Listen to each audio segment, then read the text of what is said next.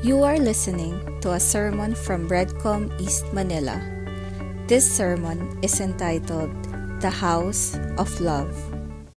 Good morning, Breadcom. Welcome once again to our online worship service. And today we will continue with our series in the book of 1 Corinthians.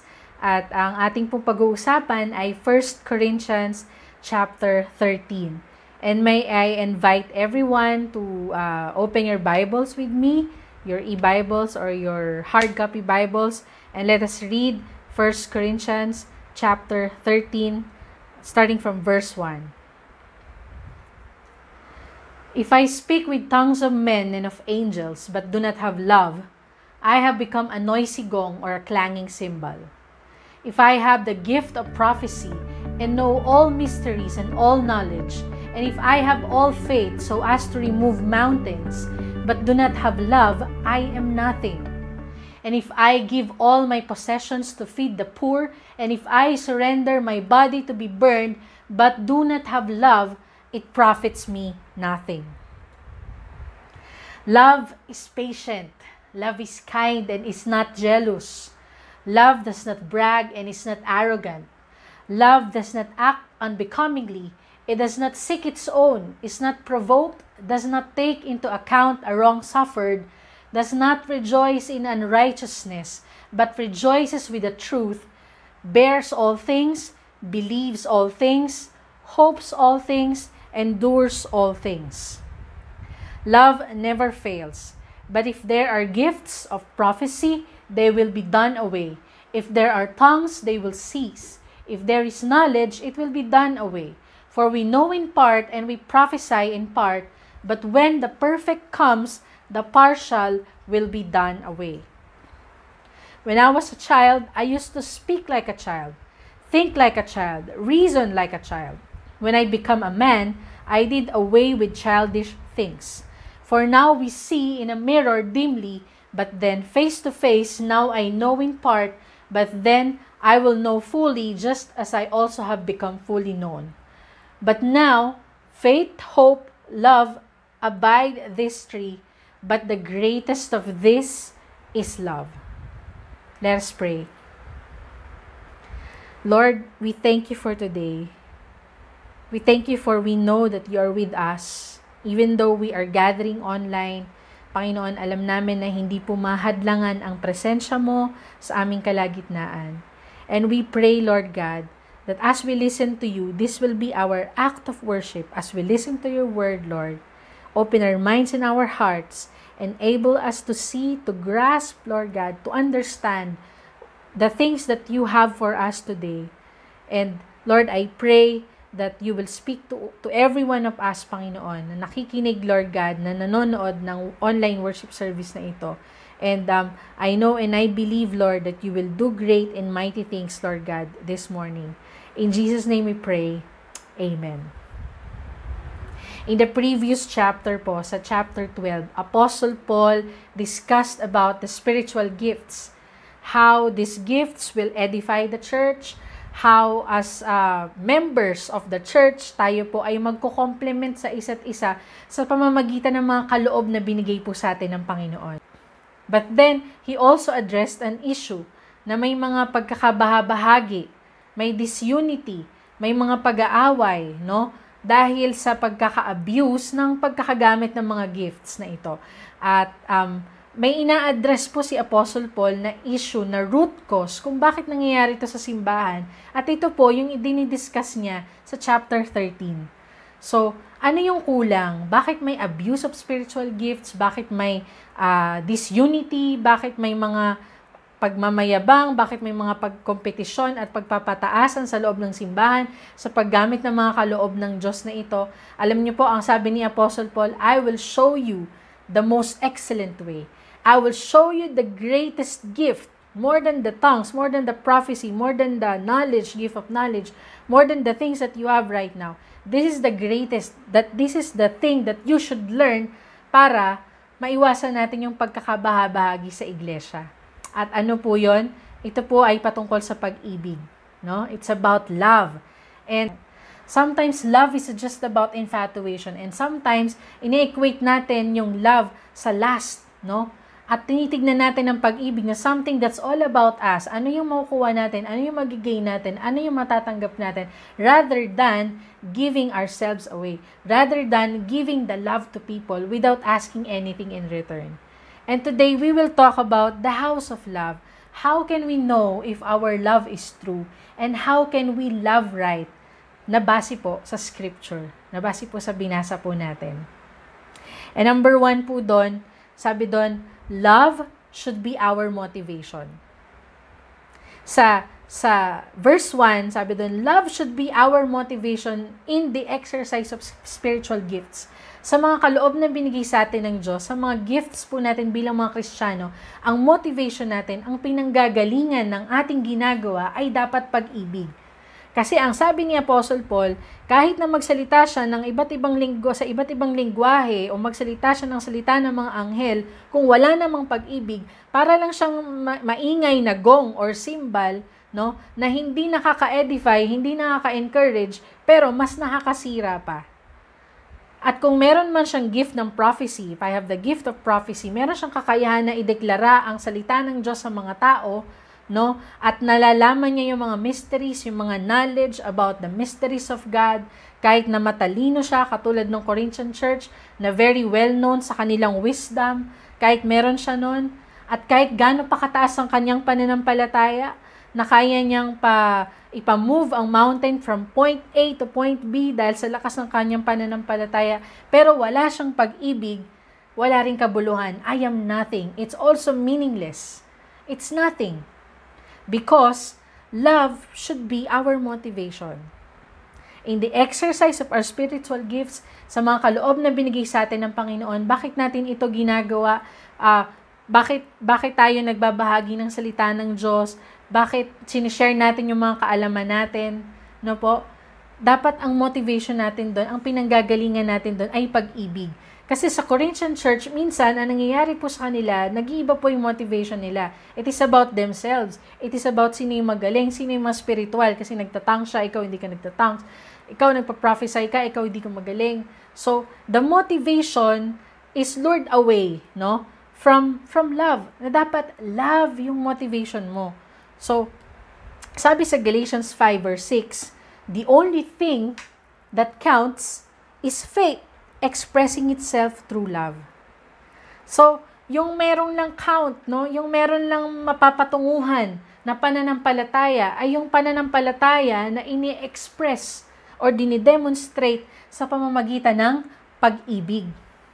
Kasi minsan, we may think that we are serving the body in the exercise of our gifts dun sa mga kaloob na binigay sa atin ng Panginoon. Kahit hindi na hindi hindi lang po yung mga nabanggit sa verse 1, hindi lang yung pagpa-prophesy, hindi lang yung pag-speak in tongues.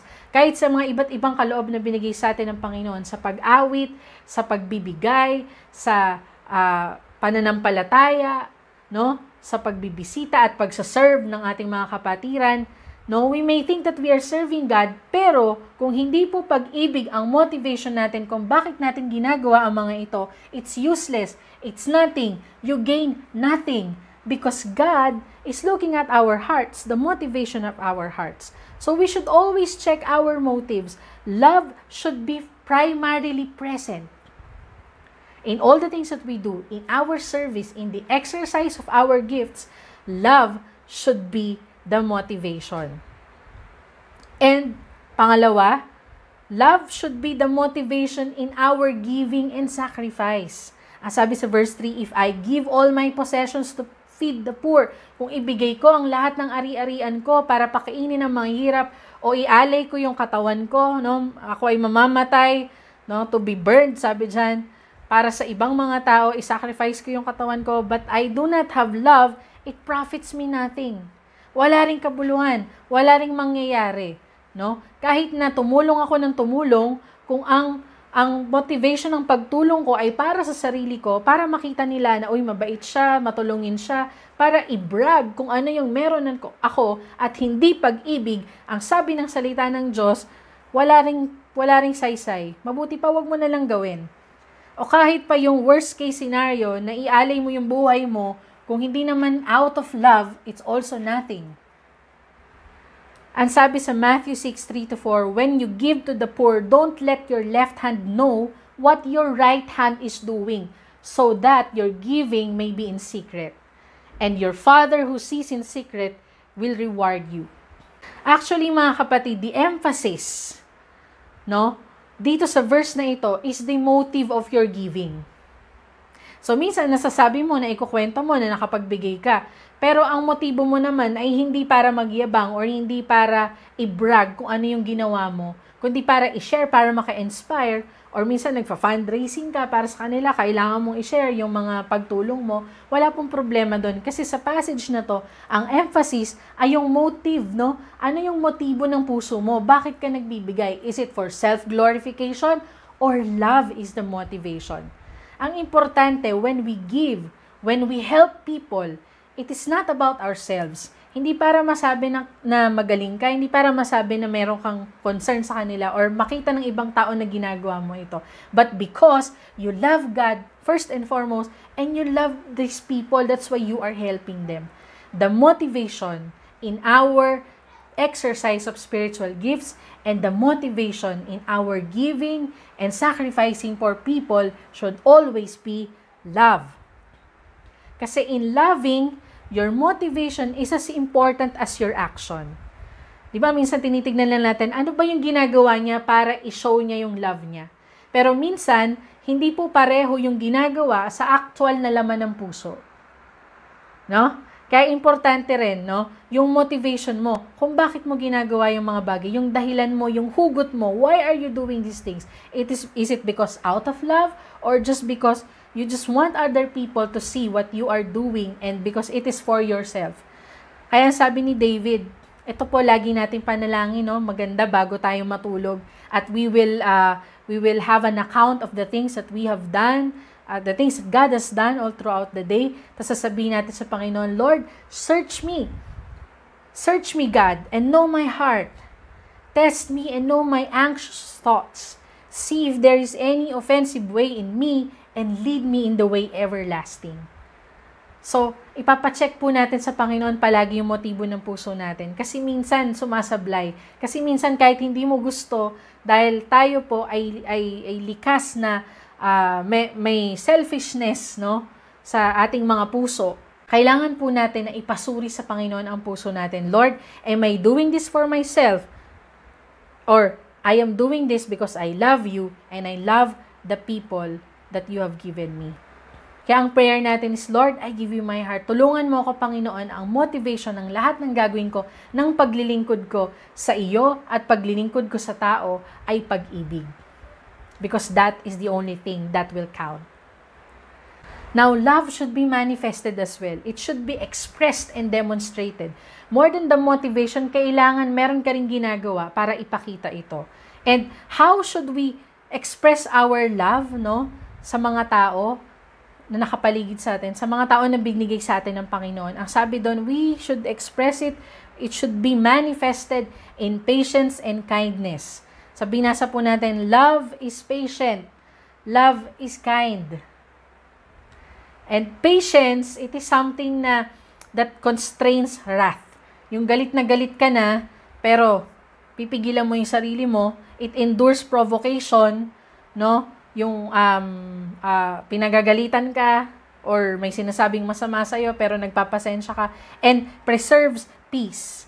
No, yung tipong mag-aaway na kayo pero dahil meron kang pahabang pasensya, hindi matutuloy yung pag-aaway niyo and, and thus it will preserve peace.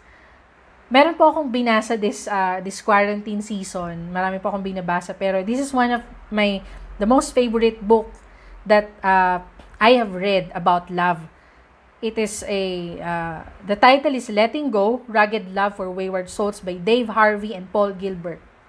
And he discussed, no, uh, about what does it mean for love to be patient. Ang sabi niya, when love is patient, it means it is forbearing. Forbearance no, is a willingness to patiently bear with the sinful behavior without withdrawing love. So, titiisin mo, tsatsagain mo, yung kahit na nagkaroon siya ng pagkakasala sa'yo or meron siya mga behavior na hindi maganda, no, na hindi mo wini-withhold o hindi mo inaalis yung pag-ibig mo. So, nakas- nasaktan ka niya, pero pinagluluto mo pa rin siya. Nasaktan ka niya, pero ginagalang mo pa rin siya. Hindi mo wini-withdraw o inaalis yung pag-ibig mo because it reflects a love so sturdy, no? matibay na pag-ibig that our heart to serve a sinner is not severed by their sin. Na yung, yung puso daw natin para paglingkuran, yung nagkasala sa atin, na yung taong mahal natin na nagkasala sa atin, ay hindi mapuputol basta-basta just because nagkamali sila. And that is a love that is forbearing. Yung, yung pagmamahal na hindi mo daw sinusukat kung ano yung nabigay mo at hindi mo binibilang kung ano yung nabigay mo para ibigay din sa'yo. No? Ah, at sabi pa dito, a forbearing love may even let go. 'Di ba? Kapag uh, kailangan na, sobra na, pag kailangan na niyang ma-experience yung consequences ng kanyang mga ginagawa, a forbearing love may even let go and release the person to the life of sin they have chosen. But then, it stands ready to run down the road with open arms to receive the repentant sinner. So, ha, darating yung time na hayaan mo siya in your forbearing love, in your patient love, na hayaan mo siya to experience the consequences of his sin para matuto siya. Pero, hindi ibig sabihin na isasara mo na yung pinto mo sa kanya. Na kapag dumating yung time na natuto na siya at babalik siya sa'yo, you, your arms are open wide, welcoming that beloved person again. And, um, helping him or her to go back to God. That is a patient love. Love should also be kind.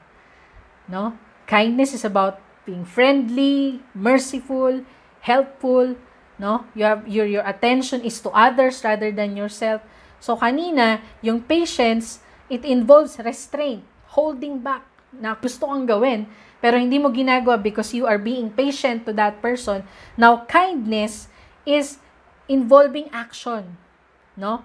So, yung patience, you restrain yourself. Now, kindness is, it is about doing something to solve a problem or to share a burden, no? Literally helping that person, literally reaching out to that person, and uh, giving him or her a helping hand para makaayos, makaalis siya dun sa sitwasyon niya at ma-meet niya yung mga need niya. That is a love that is kind. And ano pa yung love na binabanggit dito na characteristic ng love na, that we should manifest in our lives? Yung love na hindi selfish, yung love na hindi mainggitin, hindi ma, hindi mapangbuska, hindi nagmamataas, no? Hindi boastful, hindi tumitingin na mas mataas ka kaysa sa iba, hindi arrogante, meron kang exaggerated view of yourself, eto ka lang pero ang tingin mo sa sarili mo ganito ka no? Hindi ka, hindi rude, no? Um, hindi siya nagbe-behave in an appropriate manner or disgraceful or indecent manner. And if we will see these negative traits, no, it will all boil down to selfishness. Bakit ka naiinggit? Kasi nakatingin ka sa sarili mo, nakatingin ka dun sa mga bagay na wala ka. Bakit ka mayabang? Kasi again, nakatingin ka sa sarili mo. Puro sarili mo lang yung nakikita mo na ikaw yung magaling. Bakit ka arogante? Kasi nakikipagkompetensya ka sa iba at again, tinitignan mo ulit yung sarili mo. At bakit magaspang yung ugali mo? Kasi nga, you're always thinking about yourself. What what will you gain? No? What's in it for me? And that, my friend, is not love. Love does not insist on its own way. It is not irritable or resentful. It is it keeps no record of wrongs. Ito po yung mahirap, no? Yung nagkikip tayo ng record of wrong. Parang may listahan tayo ng lahat ng nagawa ng tao na ito sa buhay natin. Na, na humingi siya ng tawad, tapos naulit niya, meron ka biglang ilalabas na napakahabang listahan na, ayan ka na naman, ginawa mo na naman yan. Ito yung mga ginawa mo since time immemorial. No, you're being historical and hysterical. And that is not love. Ang sabi ng salita ng Diyos ang pag-ibig, hindi siya nagkikip ng record of wrong. Hindi niya nililista yung mga mali mo, but it fully forgives. No, when you say you've forgiven that person, hindi mo na dapat ungkatin yung mga nagawa niya in the past because you have forgiven him or her. And love is not like that. Love is not his- historical. When you say you love the person and you forgive the person, hindi mo na dapat binabalik yung mga nakaraan na nagawa na niya. So, love is not selfish. It is selfless. And we can see that sa actions din ng Corinthian church during the Lord's table. Di ba? Those who have food, they eat and eat. Those who do not have food, hindi sila makakain, hindi sila binibigyan. Iniisip lang nila yung sarili nila. Some of them become drunk on the communion wine. And, and, and Paul is addressing this issue as well. Hindi ka pwedeng magmahal na iniisip mo lang yung sarili mo at hindi mo iniisip yung ibang tao. Hindi yun pagmamahal. And next, love does not rejoice at wrongdoing but rejoices with the truth. Hindi ka masaya kapag nakikita mo na naghihirap yung iba. Kahit na naisip mo na, oy, kasalanan naman nila kung ba't sila naghihirap. No? You will not rejoice at the suffering of other people or, or the wrongdoings that other people commit, but you rejoice with the truth. You accept them but not tolerate them. No? Um, yung mga tao na meron silang mga ginagawa na hindi hindi na sa loob ng kalooban ng Diyos. We accept them, we love them, but we do not tolerate them. To the point, if we have to confront them with their sin, we will do it because we love them. Because sabi ni God, He, He does not tolerate sin. He rejoices with the truth. Because true love will always confront you if you are doing things na hindi maganda. It is not consistent with God's truth and righteousness, then it is not love. Whatever you feel, whatever you're doing, you are thinking that that is love, pero hindi siya consistent sa katwiran at sa katotohanan ng Diyos, hindi yan totoong pag-ibig. Because love will not rejoice at any wrongdoing. Love will not rejoice in unrighteousness. It will always rejoice with what is true, what is holy, what is righteous sa harapan ng Panginoon. Love will bear all things. It will never give up. Love will believe all things. It will always trust. Love will hope all things. So, akala mo dead end na dun sa tao na yon. Ang, ang pagmamahal ay magkakaroon palagi ng pag-asa. And love will endure all things. It will always persevere. Hindi basta-basta susuko. Hindi basta-basta matitinag. Hindi basta-basta aalis kapag mahirap na. No? Ang tunay na pag-ibig, kayang magtyaga, ang tunay na pag-ibig, kaya niyang maging matapang na magstay kahit siya ay nahihirapan, kahit siya ay nasasaktan. Because what's in his heart is love that comes from God. And you know, bakit sinasabi ni Apostle Paul na this is the greatest. This is the greatest gift. This is, this is the most excellent way. Because there is permanence in love we will see in verses 8 to 13, love never fails. Love never ends. Yung mga gifts mo, yung mga kaya mong gawin, yung mga kaloob ng Diyos sa'yo, prophecy, speaking in tongues, or whatever it is, knowledge, no? Yung mga karunungan mo, lahat to mawawala. It will all cease kapag dumating yung panahon na, na it, it will be revealed to us. But then, ang sabi doon, faith, hope, and love abide. These three But the greatest of this is love. Ito yung magre-remain. Hindi yung mga kaya mong gawin, hindi yung mga spiritual gifts, hindi yung mga uh, bagay na nagawa mo sa kapwa mo, but faith, hope, and love at ang pinakadakila sa lahat ay pag-ibig. Bakit kaya pag-ibig ang pinakadakila? It is because God Himself is love. God is not only characterized by love, hindi niya lang attribute o katangian ng pag-ibig. Ang Diyos mismo, siya yung pag-ibig. That's why love is the greatest of all. Ang sabi sa 1 John 4:8, Whoever does not love does not know God, because God is love. And God, since the beginning of time, He has shown His love to us. The Father has shown His love to us by giving His one and only Son so that you and I, who are sinners, no, if we will believe in Him, we will not perish but have everlasting life. Sabi yun sa John 3.16, this is how God showed His love. God loved this world so much that He sent His one and only Son. And how did Jesus show this love to us?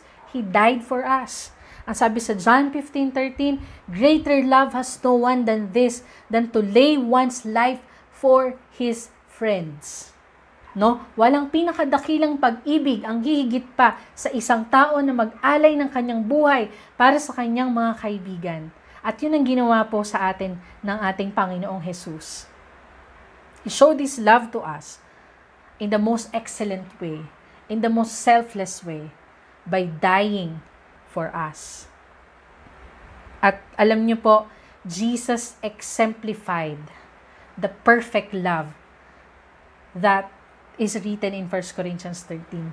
Kung meron mang patient at kind sa atin, kung meron mang selfless, who does not keep record of the wrongs that we have done, kung meron man who always rejoices with the truth and not with, their, with unrighteousness or wrongdoing, kung meron man that will bear all things, that will believe, that will hope and endure, it is Jesus Christ. It is God. Imagine kung hindi pasensyoso ang Panginoon sa atin at kung hindi siya mabait, mabuti sa atin, nasa na po tayo ngayon. For all the things that we have done, sa mga pagkukulang natin, sa mga nagawa natin in the past, we do not deserve His patience. We do not deserve this kind of love who always pursues us, even that we are doing things na hindi maganda, even if we are running away from God's will, alam niyo po, yung pag-ibig ng Diyos ay palaging nakasunod at palaging magpupursu sa atin kasi siya ay Diyos na pasensyoso. He is patient. He is compassionate, slow to anger, and abounding in love. And His kindness will overtake whatever your situation is right now. His goodness will overtake whatever your situation is right now. Jesus' love is selfless. No? There's no other selfless way, 'di ba? Para kundi para mamatay sa mga tao na sila yung nagkasala pero siya yung namatay para sa atin. And he does not keep record of wrongs. Na kapag nagkakamali tayo, mahihiya tayo sa Panginoon, pero wag tayong lalayo kasi hindi niya tayo susumbatan. Hindi siya katulad ng tao na nagtatanim, hindi siya katulad ng tao na naglilista ng mga mali natin. When Jesus already pronounced forgiveness to you, you are fully forgiven. When, when you go to Jesus and ask for forgiveness, hindi niya ililitan niya sa iyo mga kasalanan mo in the past. He will accept you. He will embrace you. If you are sincere sa repentance, sa pagtalikod sa kasalanan. He does not rejoice at your wrongdoing na may ginagawa ka ngayon na hindi naayon sa kalooban niya, hindi natutuwa doon ng Panginoon. Minsan, iaalaw niya na ma-shake ka. Iaalaw niya na ma-experience mo yung mga consequences not to destroy you, but to restore you. Because He loves you. He loves you, kaya kanyang tanggapin kung sino ka, pero dahil mahal ka din niya, hindi niya rin hahayaan na manatili ka sa isang bagay na ayaw niya para sa'yo. Manatili ka sa isang bagay na makakasira sa'yo. That is God's love for you. He can bear all things. He believes all things. He can hope all things. He can endure all things. And all of this is exemplified to us by Jesus Christ. Alam ko mga kapatid, iniisip natin na napakahirap namang magmahal katulad ni Jesus. Napakahirap naman na checkan yung mga checklist na ito ng 1 Corinthians 13 kung paano ako magmamahal, kung paano ako tunay na magmamahal at kung ano yung tunay na pagmamahal. Parang hindi ko kayang gawin. Well, that's the bad news. You really can't do it hindi mo talaga kaya, hindi ko kaya. It's impossible for us to love like Jesus. It is impossible for us to love na katulad ng sinasabi sa 1 Corinthians 13. But, we can always come to God and tap to the source because He is love Himself. We can always come to God and ask God to help us. Because as God will pour out His love on you, then you will be able to love like Him hindi mo talaga kaya on your own. Hindi mo kaya maging mapagpasensya, hindi mo kaya maging mabait, mabuti sa lahat ng panahon. Hindi mo kayang palaging isipin yung mga tao, una muna kay sa sarili mo kahit ikaw ay nahihirapan at nasasaktan na. Hindi mo talaga yun kaya, but only because of God's grace, only because of God's intervention, and only because of what Jesus Christ has done on the cross, no? And if you will receive it, if you will accept it, if you will tap to the source of love, which is God, if you will just surrender your heart and life to Him, then you will be able to love like Jesus did. The bad news, we cannot do this. The good news, only through God, to the source of love, love Himself, we can love people the way He wants us to love. Let us pray. Lord, we thank you for today and we thank you for your love that is abounding, Lord. We thank you because we know na hindi po kami perpektong magmahal at minsan sablay kami sa pagmamahal. Pero Panginoon, salamat. You showed us the way. You exemplified, Lord. Pinakita mo sa amin kung ano yung pag-ibig, Lord. And Lord, I pray that you will empower us to love like you. Empower us to be patient and kind. Empower us to be selfless, Lord not to keep records of wrongs of people around us, Lord. Empower us to rejoice with the truth, Lord, and not with unrighteousness, Lord. Empower us to bear all things, to believe all things, to hope and to endure. Panginoon, dahil lamang sa iyo, kaya namin makakaya ang mga bagay nito. Lord, punuin mo kami ng pag-ibig mo. Nang sa gayon, ma-extend namin yung pag-ibig na ito sa mga tao sa paligid namin. Once again, Lord, we praise you and we honor you. In Jesus' name we pray.